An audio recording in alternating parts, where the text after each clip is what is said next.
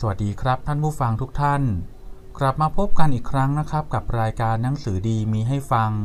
โดยสำนักหอสมุดแห่งชาติ กรมศิลปากร วันนี้ขอเสนอนิทานโบราณคดี พระนิพนธ์ในสมเด็จพระเจ้าบรมวงศ์เธอ กรมพระยาดำรงราชานุภาพ นิทานที่ 17 เรื่องแม่น้ำโขง ตอนที่สองขอเชิญรับฟังได้เลยครับ เรื่องผีบุญ ฉันเดินบกจากเมืองยะโสธร ไปพักแรมที่เมืองเสรภูมิ เมื่อวันที่ 27 มกราคม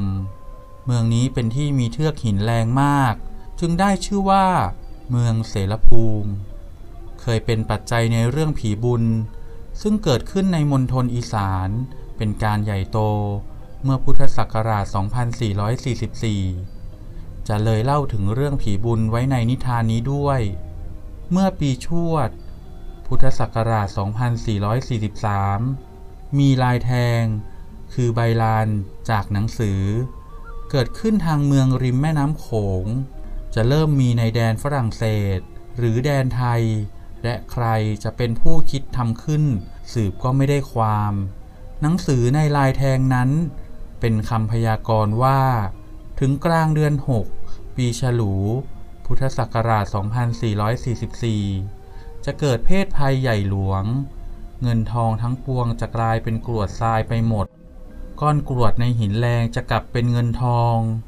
หมูจะกลายเป็นยักษ์ขึ้นกินคน แล้วเท้าธรรมิกราชผีบุญ คือผู้มีบุญ จะมาเป็นใหญ่ในโลก ใครอยากจะพ้นภัย ก็ให้คัดลอก หรือบอกความตามลายแทงให้รู้กันต่อๆไป ใครอยากจะมั่งมี ก็ให้เก็บกรวดหินแรง รวบรวมไว้ให้เท้าธรรมิกราชชุบเป็นเงินเป็นทอง ถ้ากลัวตายก็ให้ฆ่าหมูเสียก่อนกลางเดือนหกอย่าให้ทันมันกลายเป็นยักษ์ พวกราษฎรชาวรานช้าง พากันหวั่นหวาด ก็บอกเล่าเรื่องลือกันแพร่หลายไปในมณฑลอีสาน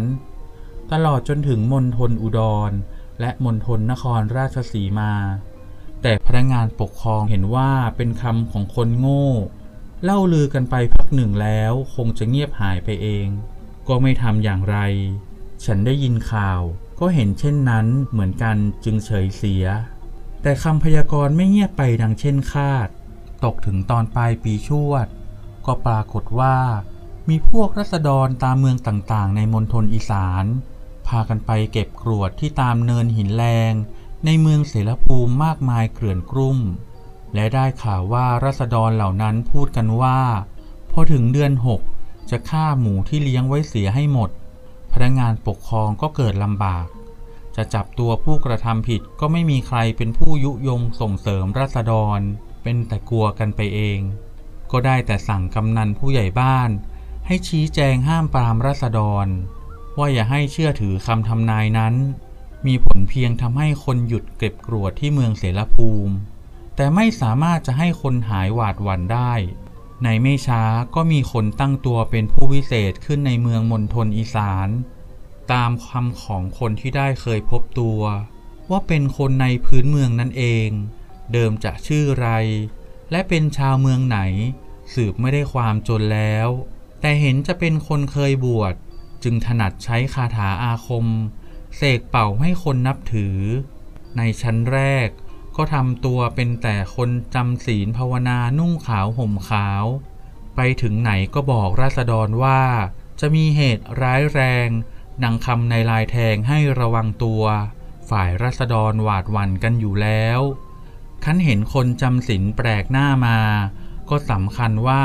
ทรงคุณวิเศษ พากันเข้าไปขอให้ช่วยป้องกันภัย ผู้วิเศษนั้นก็เสกคาถาอาคม รดน้ำมนต์ให้ตามประสงค์ ข่าวที่มีผู้วิเศษรับจะช่วยป้องกันภัย รู้ไปถึงไหน ก็มีราษฎรที่นั่น พากันไปหา โดยประสงค์เพียงจะขอให้เสกเป่ารดน้ำมนต์ให้ก็มี ที่นึกว่าเป็นเท้าธรรมิกราช ผีบุญมาบำรุงโรค เลยสมัครเข้าเป็นพักพวก ติดตามผู้วิเศษนั้นก็มี ผู้วิเศษไปทางไหน หรือพักอยู่ที่ไหน พวกชาวบ้านก็รับรองเลี้ยงดู เลยเป็นเหตุให้มีคนเข้าเป็นสมัครพักพวกมากขึ้นโดยลำดับ เมื่อผู้วิเศษนั้น เห็นว่ามีคนนับถือกลัวเกรงมาก ก็เลยแสดงตนโดยเปิดเผยว่า เป็นเท้าธมิกราชผีบุญ ที่จะมาดับยุคเข็นตามคำพยากรณ์เวลานั้นกรมหลวงสรรพสิทธิประสงค์ ทรงเป็นตำแหน่งข้าหลวงต่างพระองค์ สำเร็จราชการมณฑลอีสานอยู่ณเมืองอุบล มีทหารชาวกรุงเทพอยู่ด้วยสักสองร้อยคน นอกจากนั้นเป็นทหารชาวเมืองฝึกหัดขึ้น รวมทหารทั้งหมดไม่ถึง 500 คน เมื่อแรกทรงทราบว่า มีผู้ตั้งตัวเป็นเท้าธรรมิกราชผีบุญ คาดว่าจะเป็นแต่คนคิดหากินด้วยหลอกลวงราษฎรจึงตัดสั่งให้นายร้อยเอกหม่อมราชวงศ์ร้าย คุมทหารชาวเมืองหมวดหนึ่ง ไปเอาตัวผีบุญเข้ามายังเมืองอุบล หม่อมราชวงศ์ร้ายไปพบผีบุญ อยู่กับพักพวกที่บ้านแห่งหนึ่ง จะเป็นที่แขวงเมืองไหนในมณฑลอีสาน ฉันลืมไปเสียแล้ว ห่างเมืองอุบลทางสักสองสามวัน หม่อมราชวงศ์ร้ายเข้าไปในบ้าน เห็นผีบุญนั่งอยู่บนเรือนก็กวักมือเรียกให้ลงมาหา แต่ผีบุญกับถลึงตา ชี้หน้าหม่อมราชวงศ์ร้าย หม่อมราชวงศ์ร้ายเลี้ยวหลังกลับมาสั่งพวกทหารให้เข้าไปจับ แต่พวกทหารชาวเมืองกลับวิ่งหนีไปเสียหมดแล้ว หม่อมราชวงศ์ร้ายเหลือแต่ตัวคนเดียว ก็ต้องหนีเอาชีวิตรอดกลับมา ผีบุญก็เลยกำเริบ สั่งให้พักพวกรวบรวมผู้คน หาเครื่องสัตราวุธ เข้ากันเป็นกองใหญ่ ว่าจะยกมาเอาเมืองอุบลเป็นที่ตั้งตัว ใครไม่ยอมมาด้วยก็ให้ค่าเสีย พวกผีบุญก็กลายเป็นกบฏขึ้นแต่นี้ไป เวลานั้นกรมหลวงสรรพสิทธิ์ก็ยังทรงพระดำริว่า ถ้าให้มีทหารชาวกรุงเทพกำกับพวกทหารชาวเมือง คงจะรบพุ่งพอปราบพวกผีบุญได้ จึงโปรดให้ทหารกรุงเทพหมวดหนึ่งนำทหารหัวเมืองกองร้อยหนึ่ง ใครเป็นผู้บังคับการฉันลืมเสียแล้ว ยกออกไป ไปพบพวกผีบุญห่างเมืองอุบลทางสักสองวัน แต่คราวนี้พวกผีบุญเตรียมตัวจะมารบ เขาเล่าว่าตัวผีบุญนุ่งขาวห่มขาว เดินประนมมือเสกเป่ามากลางไพ่พล พอปะทะกับทหาร พวกผีบุญก็เข้ารบก่อน รบกันได้หน่อยหนึ่ง วกทหารชาวเมืองก็แตกหนีผีบุญอีก ทหารกรุงเทพเหลืออยู่น้อยตัวก็ต้องล่ามา พวกผีบุญชนะทหารครั้งนี้ เลยได้คนเข้าสมัครพักพวกมากขึ้น รวมกันราวกว่า 1,000 คน ยกตรงมายังเมืองอุบล ว่าจะปรงพระชนกรมหลวงสรรพสิทธิ์เสียก่อน แล้วจึงจะขึ้นนั่งเมือง แต่กรมหลวงสรรพสิทธิ์ท่านพระทัยเย็น ไม่หวาดหวั่นครั่นครามอย่างไร คราวนี้ตัดสั่งให้ใช้แต่ทหารกรุงเทพ ราวสักหนึ่งร้อยเศษ มีปืนใหญ่อย่างสำหรับใช้บนเขาด้วยสองกระบอก ให้นายร้อยเอกหลวงชิดสรการ จิต ซึ่งเคยเป็นนายทหารปืนใหญ่อยู่แต่ก่อน เป็นผู้บังคับการคุมไปรบพวกผีบุญ หลวงชิดสรการ ไปเลือกได้ที่ชัยภูมิที่ตำบลบ้านสาพือ ห่างเมืองอุบลไปทางวันหนึ่ง ที่ตรงนั้นทางเดินเข้ามาเมืองอุบลเป็นย่านตรงสองข้างเป็นป่าไม้ทึบเหมือนต้องเดินเข้ามาในตรอก หลวงชิดสารการ ให้ทหารตั้งซุ่มอยู่ในป่าที่ตรงหัวเลี้ยว และตั้งปืนใหญ่บรรจุกระสุนปลาย ซ่อนไว้ในซุ้มต้นไม้ หมายยิงตรงไปในตรอกนั้น ถึงวันที่ 4 เมษายน พุทธศักราช 2444 พวกผีบุญยกมาถึงบ้านสาพือ หลวงชิดสรการ ให้ทหารปืนเล็กหมวดหนึ่ง ออกขยายแถว ยิ่งเหมือนอย่างว่าจะต้านทาน แล้วให้ทำล่าถอยรอบพวกผีบุญให้ตามมาทางในตรอก พอเข้าทางปืน หลวงชิดสรการ ก็ให้ยิงปืนใหญ่ พวกทหารที่ได้ไปด้วย เขามาเล่าว่า ยิงนัดแรกตั้งศูนย์สูงนัก ลูกปืนข้ามหัวไป พวกผีบุญก็ยิ่งกำเริบ พากันเต้นแรงเต้นกาปวดเก่งต่างๆ แต่ยิงนัดที่สองถูกพวกที่เข้ามาข้างหน้าหัวเด็ดตีนขาด ล้มตายลงเป็นระเนน พวกที่มาข้างหลังก็หยุดชะงัก ยิงซ้ำนัดที่สามที่สี่ถูกพวกนั้นตายเป็นจุนวิจุนไป พวกผีบุญที่เหลืออยู่ ก็แตกหนีเอาชีวิตรอดไม่มีใครต่อสู้ ทหารไล่จับเอาตามชอบใจ แต่นั้นชาวมณฑลอีสานก็สิ้นกลัว ช่วยจับกลุ่มพวกผีบุญ ในไม่ช้าก็ราบคาบคำพยากรณ์ก็เงียบหายไปด้วยกัน แต่ตัวเท้าธรรมิกราชผีบุญนั้น มีผู้เห็นเพียงเมื่อเดินเสกเป่ามากลางคน จะถูกปืนตายเมื่อรบกับทหาร หรือจะหนีรอดไปได้ หรือกรมหลวงสรรพสิทธิ์จะตามจับตัวได้เมื่อภายหลัง ฉันไม่รู้แน่ กรมหลวงสรรพสิทธิ์ท่านส่งแต่มงกุฎของผีบุญเข้ามากรุงเทพ เป็นหมวกหนีบสักหลาดสีแดงขอบสีขาบ มีไหมทองปักเป็นลาย พิจารณาดู เหมือนจะเคยเป็นหมวกของคนอื่นเขาใช้แล้ว เท้าธรรมิกราชจึงได้มาทำเป็นเครื่องยศ ฉันส่งไปไว้ในพิพิธภัณฑสถาน ยังปรากฏอยู่ เป็นสิ้นเรื่องผีบุญเท่านี้ คนต่างจำพวก พวกพลเมืองในมณฑลอุดรและมณฑลอีสาน ที่ฉันไปพบมีไทยลานช้างเป็นพื้น แต่ยังมีคนจำพวกอื่นที่ผิดกับไทยลานช้าง และมีชื่อเรียกเป็นอย่างอื่น ๆ ต่างหากอีกหลายจำพวก ฉันได้ลองไถ่ถามดูได้ความว่า มีแปดจำพวกต่างกัน คือ 1. พวกผู้ไทย ว่าถิ่นเดิมอยู่ทางเมืองพวกข้างฝ่ายเหนือ พูดภาษาไทย ใช้ถ้อยคำผิดกับไทยลานช้างบ้าง และเสียงแปลงไปอย่างหนึ่ง ฉันพบตามเมืองต่างๆ ในสองมณฑลนนั้นหลายแห่ง แต่ที่เมืองเรนูนคร ขึ้นเมืองสกลนคร ดูเหมือนจะมีมากกว่าที่อื่น สังเกตดูผิวพรรณผ่องกว่าจำพวกอื่น ผู้หญิงหน้าตาอยู่ข้างหมดจด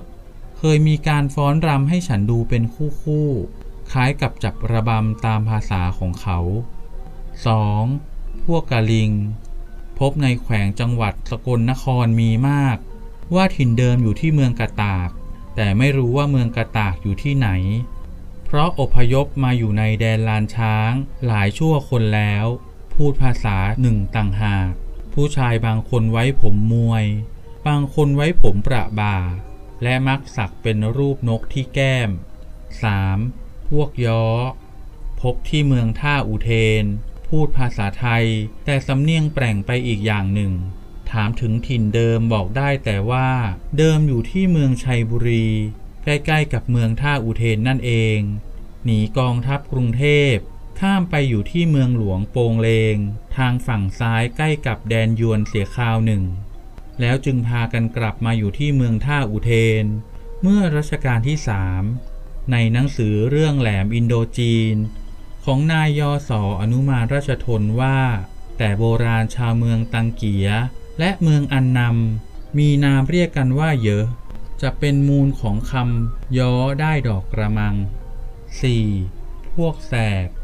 อยู่ที่เมืองอาจสามารถขึ้นเมืองนครพนม ว่าถิ่นเดิมอยู่เมืองแสกทางฝั่งซ้ายใกล้เชิงเขาบรรทัด ต่อแดนยวน แต่ฉันสงสัยว่า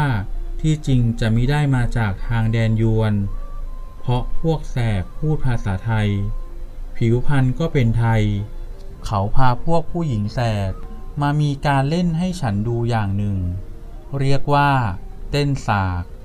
มีผู้หญิงสิบคู่นั่งหันหน้าหากันเรียงเป็นแถว แต่ละคนถือปลายไม้พอง มือละอันทั้งสองข้าง วางไม้พองบนไม้ขอนที่ทอดไว้ตรงหน้าสองท่อน มีทางอยู่กลาง เวลาเล่นหญิงสิบคู่นั้นขับร้อง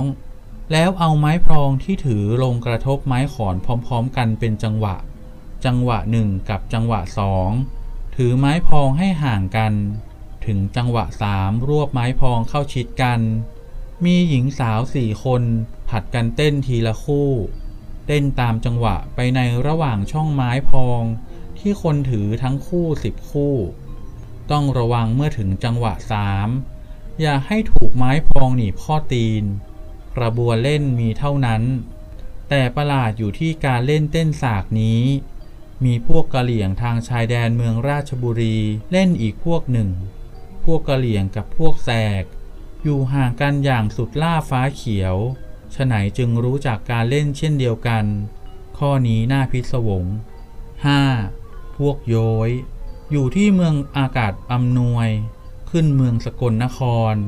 ถามไม่ได้ความว่าถิ่นเดิมอยู่ที่ไหน 6. พวกกระตาก พบที่เมืองสกลนคร ว่ามีแต่แห่งละเล็กละน้อย สืบก็ไม่ได้ความว่าถิ่นเดิมอยู่ที่ไหน 7. พวกกะโซ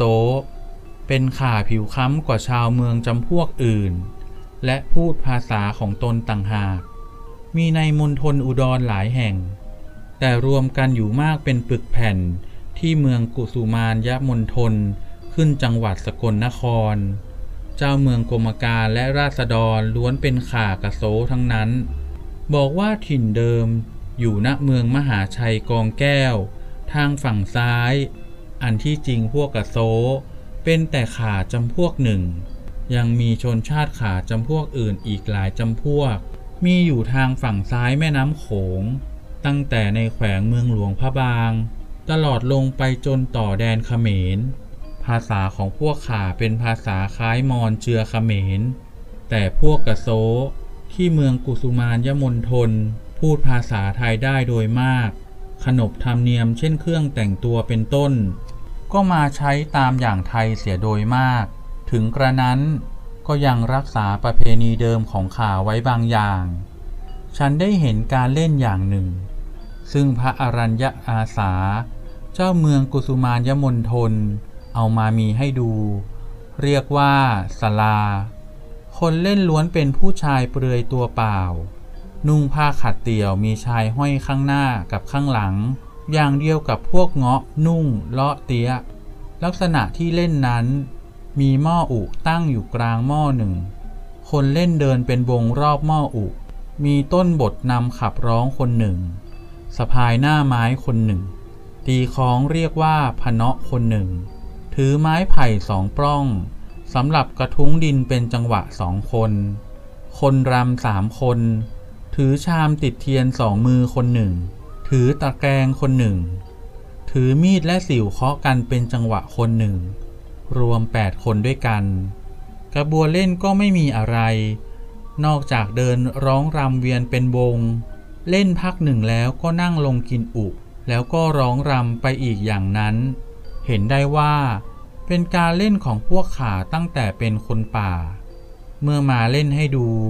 ดูคนเล่นก็ยังสนุกกันดี พวกกระโซยังผิดกับคนจำพวกอื่นอีกอย่างหนึ่ง ที่กินอาหารไม่เลือกกรมหลวงประจักษ์ศิลปาคมเคยตัดเล่าว่า เมื่อเสด็จประทับอยู่มณฑลอุดร พระอรัญญาอาสาเจ้าเมืองกุสุมานยมณฑลคนที่มารับฉันนั่นเองไปเฝ้า ตรัสถามว่า เขาว่าพวกแกกินหมาจริงหรือ พระอรันทูลรับว่า พวกกระโซชอบแจ๊ะจอ จะทรงพิสูจน์ จึงให้หาสำรับเลี้ยงพระอรันมีจอย่างด้วยตัวหนึ่ง พระอรันก็แจ๊ะจอถวายให้ทอดพระเนตรอย่างอร็ดอร่อยไม่รังเกียจคนอื่นเขาเล่ากันต่อไปว่า วันนั้นคนในตำหนักพากันออกไปดูพระอรันแจ๊ะจอ แต่ทนอยู่ไม่ได้ต้องหนีกลับขึ้นตำหนักหมด 8. ฉันอยากรู้ว่าคนที่เรียกชื่อต่างๆ กันดังพรรณนามา จะเป็นเชื้อสายมนุษยชาติต่างกันสักกี่ชาติ ได้ลองพิสูจน์ดูอย่างหยาบๆ เมื่อพบจำพวกไหน ให้ถามคำปริมาณตั้งแต่หนึ่งจนสิบตามภาษาของคนจำพวกนั้น จดไว้แล้วเอาเทียบกันดู ได้ความว่า มีแต่เป็นเชื้อชาติไทยกับเชื้อชาติขาสองชาติเท่านั้น เมื่อฉันขึ้นไปมณฑลอีสานครั้งหลัง ไปพบขเขมรป่าดงอีกจำพวกหนึ่ง สอบสวนได้ความว่า เมืองสุรินทร์เมืองสังคะ เมืองขุขัน เมืองศรีสะเกดและอำเภอประโคนชัย เดิมชื่อว่าเมืองตะลุง ในจังหวัดนครราชสีมา บรรดาอยู่ทางฝ่ายใต้ต่อแดนกัมพูชา ชาวเมืองเป็นเขมรป่าดงทั้งนั้น พูดภาษาเขมร และมีการเล่นอย่างโบราณหลายอย่าง เช่นเอาใบไม้มาเป่าเป็นเพลง เข้ากับขับร้อง ที่เรียกกันว่าขขมรเป่าใบไม้เป็นต้น ฉันเคยได้ยินแต่เรียกชื่อมาแต่ก่อน เพิ่งไปเห็นเล่นกันจริงครั้งนั้น รวมความว่าด้วยคนต่างจำพวก ที่เป็นชาวมณฑลอุดรและอีสาน มีไทยมากกว่าจำพวกอื่นหมด ลองลงมาก็ข่ากับเขมร เมื่อได้ความอย่างนั้นก็เกิดสงสัยว่า ลาวมีอยู่ที่ไหน จึงเรียกมณฑลพายัพมณฑลอุดรมณฑลอีสานว่าเมืองลาวมาแต่ก่อน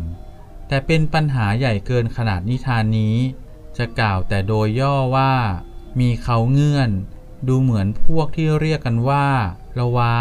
หรือละวะ จะเป็นลาวเจ้าของท้องถิ่นเดิม ทางลุ่มน้ำเจ้าพระยา แต่พวกข่าน่าจะเป็นลาวเจ้าของถิ่นเดิม ทางลุ่มแม่น้ำโขง พวกนักปราชญ์โบราณคดีกำลังค้นหาหลักฐานอยู่ ของโบราณ บนแผ่นดินสูงที่ตั้งมณฑลนครราชสีมา มณฑลอุดร มณฑลอีสาน มีพุทธาวาสและเทวสถาน ซึ่งมักเรียกปนกันว่า ปราสาทหิน สร้างไว้แต่โบราณมากมายหลายแห่งแทบนับไม่ถ้วน แม้ไม่มีขนาดใหญ่โตเหมือนเช่นที่นครวัดเมืองเขมร แต่ก็มีที่แปลกและที่สร้างด้วยฝีมืออย่างประณีตน่าชมหลายแห่ง จะพรรณนาว่าแต่ที่สำคัญกว่าเพื่อนสี่แห่ง อันเป็นบุญตาของฉันที่ได้ไปเห็นทั้งนั้น 1. ปราสาทหินเมืองพิมาย อยู่ริมแม่น้ำมูลในแขวงจังหวัดนครราชสีมา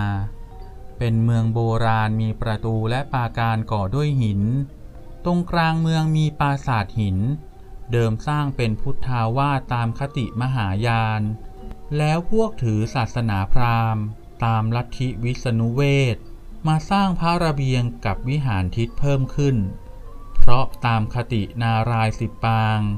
อ้างว่าพระวิษณุแบ่งภาคลงมาเป็นพระพุทธเจ้าปรางหนึ่ง จึงกราบไหว้บูชาพระพุทธรูปด้วยเหมือนกัน การถือคติอย่างว่านี้ ยังเห็นได้แม้ในกรุงเทพ ก็มักมีชาวอินเดียที่ถือลัทธิวิษณุเวทเข้าไปกราบไหว้บูชาพระแก้วมรกต ที่ในวัดศรีรัตนศาสดารามเนืองๆปราสาทหินที่เมืองพิมาย องค์ปรางใหญ่ที่เป็นประธาน จำหลักรูปภาพเป็นเรื่องทางพระพุทธศาสนาอย่างคติมหายาน เห็นได้ว่าเป็นของสร้างก่อน แต่ที่พระระเบียงและวิหารทิศจำหลักรูปภาพเรื่องรามเกียรติ์ส่อให้เห็นว่าสร้างเมื่อภายหลัง และเป็นที่บูชาทั้งสองศาสนาระคนกันดังกล่าวมา บรรดาปราสาทหินที่บนแผ่นดินสูง ล้วนเอาแบบปราสาทหินในเมืองเขมรมาสร้างทั้งนั้น มีแปลกเป็นอย่างอื่น แต่พระวิหารกับพระธาตุพนมสองแห่ง ซึ่งจะพรรณนาต่อไปข้างหน้า แต่ที่เมืองพิมายมีของแปลก ซึ่งไม่ได้ยินว่ามีในเมืองเขมรอยู่สิ่งหนึ่งทำเป็นรูปมหาพรามจำหลักศิลาขนาดใหญ่กว่าตัวคนสักเท่าหนึ่ง ฝีมือทำเกลี้ยงเกาดี เมื่อฉันไปครั้งแรก เห็นรูปนั้นยังบริบูรณ์ดี ตั้งอยู่ในปางเล็กองค์หนึ่ง แต่เมื่อฉันไปครั้งที่สอง เห็นหัวหักหายไป นึกเสียดายอย่างยิ่ง ต่อมาเมื่อกรมหลวงนครชัยศรีสุรเดชสิ้นพระชน วันหนึ่งฉันไปช่วยงานหน้าพระศพที่วัง เห็นหัวนั้นตั้งอยู่ในห้องเสวยฉันจำได้ ถามได้ความว่า มีผู้ถวายกรมหลวงนครชัยศรีนานมาแล้วคันเมื่อจัดพิพิธภัณฑสถาน ฉันจึงไปขอมา แล้วสั่งให้ส่งตัวรูปนั้นลงมาจากเมืองพิมาย เอาต่อกันตั้งไว้ในพิพิธภัณฑสถานกรุงเทพ จนบัดนี้เป็นอันได้ของดีกลับคืนมาเป็นสมบัติของบ้านเมืองต่อไป ที่ปราสาทหินเมืองพิมาย ยังมีของประหลาดอีกสิ่งหนึ่ง ซึ่งฉันสังเกตเห็นตั้งแต่ไปครั้งแรก คือมีวัดสร้างไว้ที่ตรงมุมในบริเวณปราสาทหินวัดหนึ่ง โบสถ์และใบเสมาทำเป็นแบบวัดหลวงครั้งกรุงศรีอยุธยา ผิดกับวัดอื่นๆ ดูแปลกตา พิจารณาดูในเรื่องพงศาวดารมีอยู่ว่า เมื่อครั้งเสียกรุงศรีอยุธยากรมหมื่นเทพพิพิธ พระราชบุตรของพระเจ้าบรมโกศไปตั้งเป็นอิสระณเมืองพิมาย เรียกกันว่าเจ้าพิมาย จึงเห็นว่าวัดนั้นเจ้าพิมายคงสร้างขึ้นเฉลิมพยศ เช่นเป็นที่ทำพิธีถือน้ำเป็นต้น มีช่างชาวพระนครศรีอยุธยาไปอยู่ด้วย จึงสามารถสร้างตามแบบวัดหลวงในกรุง แต่ทำเพียงด้วยเครื่องไม้ตามประสายาก โบสถ์นั้นจะคงอยู่อย่างเดิมจนเดี๋ยวนี้ หรือจะมีใครแก้ไขเป็นอย่างอื่นไปเสียแล้วหาทราบไม่ 2. ปราสาทหินเขาพนมรุง้ง ฉันเห็นเมื่อไปมณฑลอีสานครั้งหลัง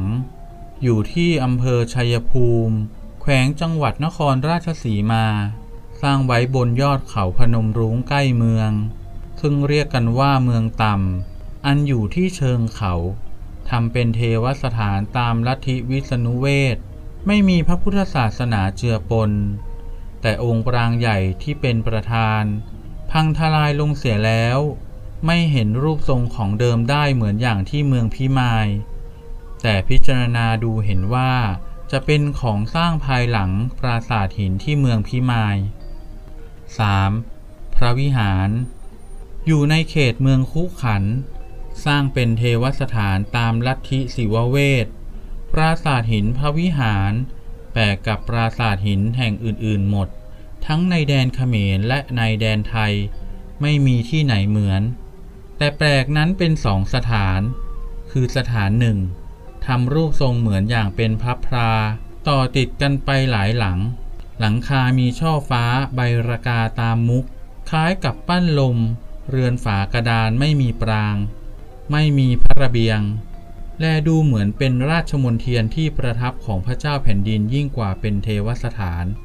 ที่บูชาก็มีแต่รอยที่ตั้งศิวลึง เป็นประธานอยู่ในห้องกลางแห่งเดียว จึงแปลกกับปราสาทหินแห่งอื่นๆ ด้วยแบบที่สร้างสถานหนึ่ง แปลกอีกสถานหนึ่งนั้น ด้วยไปเลือกที่สร้างตรงปลายจะงอยหน้าผาแห่งหนึ่ง บนยอดเขาพนมดงรัก อันเป็นเทือกเขาเขื่อนแผ่นดินสูงที่ตั้งมณฑลอีสาน ต่อกับแผ่นดินต่ำที่ตั้งประเทศกัมพูชา ที่ตรงนั้นกันดานน้ำคงเป็นที่เปี่ยวไม่มีบ้านเมืองผู้คน เหตุที่สร้างพระวิหารดูมีเหมาะอย่างเดียว แต่ที่อยู่ตรงนั้น แลดูไปทางข้างใต้ เห็นแผ่นดินอยู่ต่ำไปจนตลอดสายตา เหลียวกลับมาดูทางข้างเหนือ ก็เห็นยอดไม้อยู่บนแผ่นดินสูง เป็นดงไปตลอดสายตา ภาคภูมิหน้าพิศวงไม่มีที่ไหนเหมือน ตรงหลังบริเวณพระวิหารออกไปเป็นหินดาด อาจจะออกไปชะโงกดูแผ่นดินต่ำที่เชิงเขา ถ้ายืนดูถึงใจหวิวต้องลงนั่งดู บางคนอยากออกไปดูถึงปลายจะงอย ลงนอนพังภาพโผล่แต่หัวออกไปดูก็มี เพราะอยู่สูงแลเห็นแผ่นดินต่ำลึกลงไปจนต้นตาลเตี้ยนิดเดียว เลยทำให้นึกถึงคำซึ่งเคยได้ยินเขาพูดกันมาแต่ก่อนว่า แผ่นดินที่เมืองนครราชสีมาสูงกว่าแผ่นดินในกรุงเทพเจ็ดชั่วลำตาล เขาจะรู้ได้ด้วยประการใดก็ตาม แต่ก็จริงเช่นนั้น ตรงที่สร้างพระวิหารจะสูงกว่าหกลำตาลเสียอีก ไปดูพระวิหาร ต้องไปทางเปี่ยวไกลอยู่สักหน่อย แต่เป็นที่ราบ ฉันลงจากรถไฟที่เมืองศรีสะเกดขึ้นรถยนต์อย่างรถกระบะไปราวหกชั่วโมง ทางที่ไปเป็นป่าไม้เต็งรัง ป่าต้นสน สลับกับไม้เบญจพรรณงามน่าชม ไปเข้าดงตาลเมื่อใกล้ถึงเชิงเขาพนมดงรัก เป็นแต่ทางเดินขึ้นไปอีกสักชั่วโมงหนึ่งจึงถึงลาน พักแรมที่เชิงยอดเขาพระวิหาร ตอนขึ้นเขานี้ไม่มีน้ำ คนขึ้นต้องหอบหิ้วเอาน้ำขึ้นไปเองแต่เชิงเขา นึกดูหน้าพิศวงว่า เมื่อสร้างพระวิหารจะทำอย่างไรกัน 4. พระเจดีย์ธาตุพนม อยู่ริมน้ำโขงในแขวงจังหวัดนครพนม สร้างเป็นพระสถูปทางพระพุทธศาสนา จะสร้างตามคติมหายานหรือหินยานไม่มีที่สังเกต เหมือนอย่างที่เมืองพิมาย แต่ไม่มีเขาศาสนาพราหมณ์เจือปน เป็นเจดีสถานในพระพุทธศาสนา ซึ่งสร้างในสมัยขอม ทั้งสร้างในเมืองเขมรและเมืองไทย ที่สร้างพระสถูปเป็นประธานมีแต่พระธาตุพนมแห่งเดียว หามีที่อื่นไม่ ทั้งรูปสันฐาน และลวดลายก็เป็นอย่างหนึ่งต่างหาก นอกจากแบบช่างขอม ชวนให้เห็นว่าจะสร้างก่อนสมัยขอม คือสร้างแต่ในสมัยเมื่อมีประเทศอันหนึ่ง ซึ่งเรียกในจดหมายเหตุจีนว่า ฟูนัน คล้ายกับพนมเป็นใหญ่อยู่ต่างหาก รูปทรงพระเจดีย์ธาตุพนมเป็นสี่เหลี่ยม เหมือนมนดบ มีซุ้มตันด้านละซุ้มซ้อนกันสามชั้น เล็กเป็นหลั่นขึ้นไป แล้วถึงองค์พระสถูปอยู่เบื้องบนมนดบสามชั้นนั้น ยอดพระสถูปหุ้มแผ่นทองคำเช่นเดียวกับพระมหาธาตุเมืองนครศรีธรรมราช ขนาดพระสถูปดูก็จะเท่าๆกัน ลักษณะที่ก่อสร้างเจดียสถานในสมัยขอม มีสี่อย่างต่างกัน จะชี้ตัวอย่างที่พึงเห็นได้ในเมืองไทยนี้ คือก่อด้วยหินทรายล้วน เช่นปรางที่เมืองพิมายอย่างหนึ่ง ก่อด้วยหินแรงประกอบกับหินทราย เช่นปรางสามยอดที่เมืองลบบุรีอย่างหนึ่ง ก่อด้วยอิฐประกอบหินทราย เช่นปรางอยู่ริมทางรถไฟที่เมืองขุขันอย่างหนึ่ง ก่อด้วยอิฐล้วน เช่นพระธาตุพนมอย่างหนึ่งทำต่างกันเป็นสี่อย่างดังว่ามา ทั้งในเมืองเขมรและเมืองไทย ประหลาดอยู่อย่างหนึ่งที่การก่ออิฐในสมัยนั้น ไม่ใช้ก่อด้วยปูน เขาใช้ยางอะไรอย่างหนึ่งเชื่อมหน้าอิฐให้ชิดสนิทกัน จนเห็นแต่เป็นรอยต่อ ที่พระธาตุพนมยังมีแปลกต่อไปอีก ที่รูปภาพและลวดลายประดับเจดีย์ล้วนจำหลักด้วยอิฐที่ก่อนั้นเองมิได้ปั้นประกอบเข้าต่างหาก จนถึงอ้างในตำนานซึ่งแต่งขึ้นในถิ่นนั้นภายหลังมา ว่าพระธาตุพนมนั้น แรกก่อด้วยอิฐดินดิบ เมื่อก่อและจำหลักเสร็จแล้ว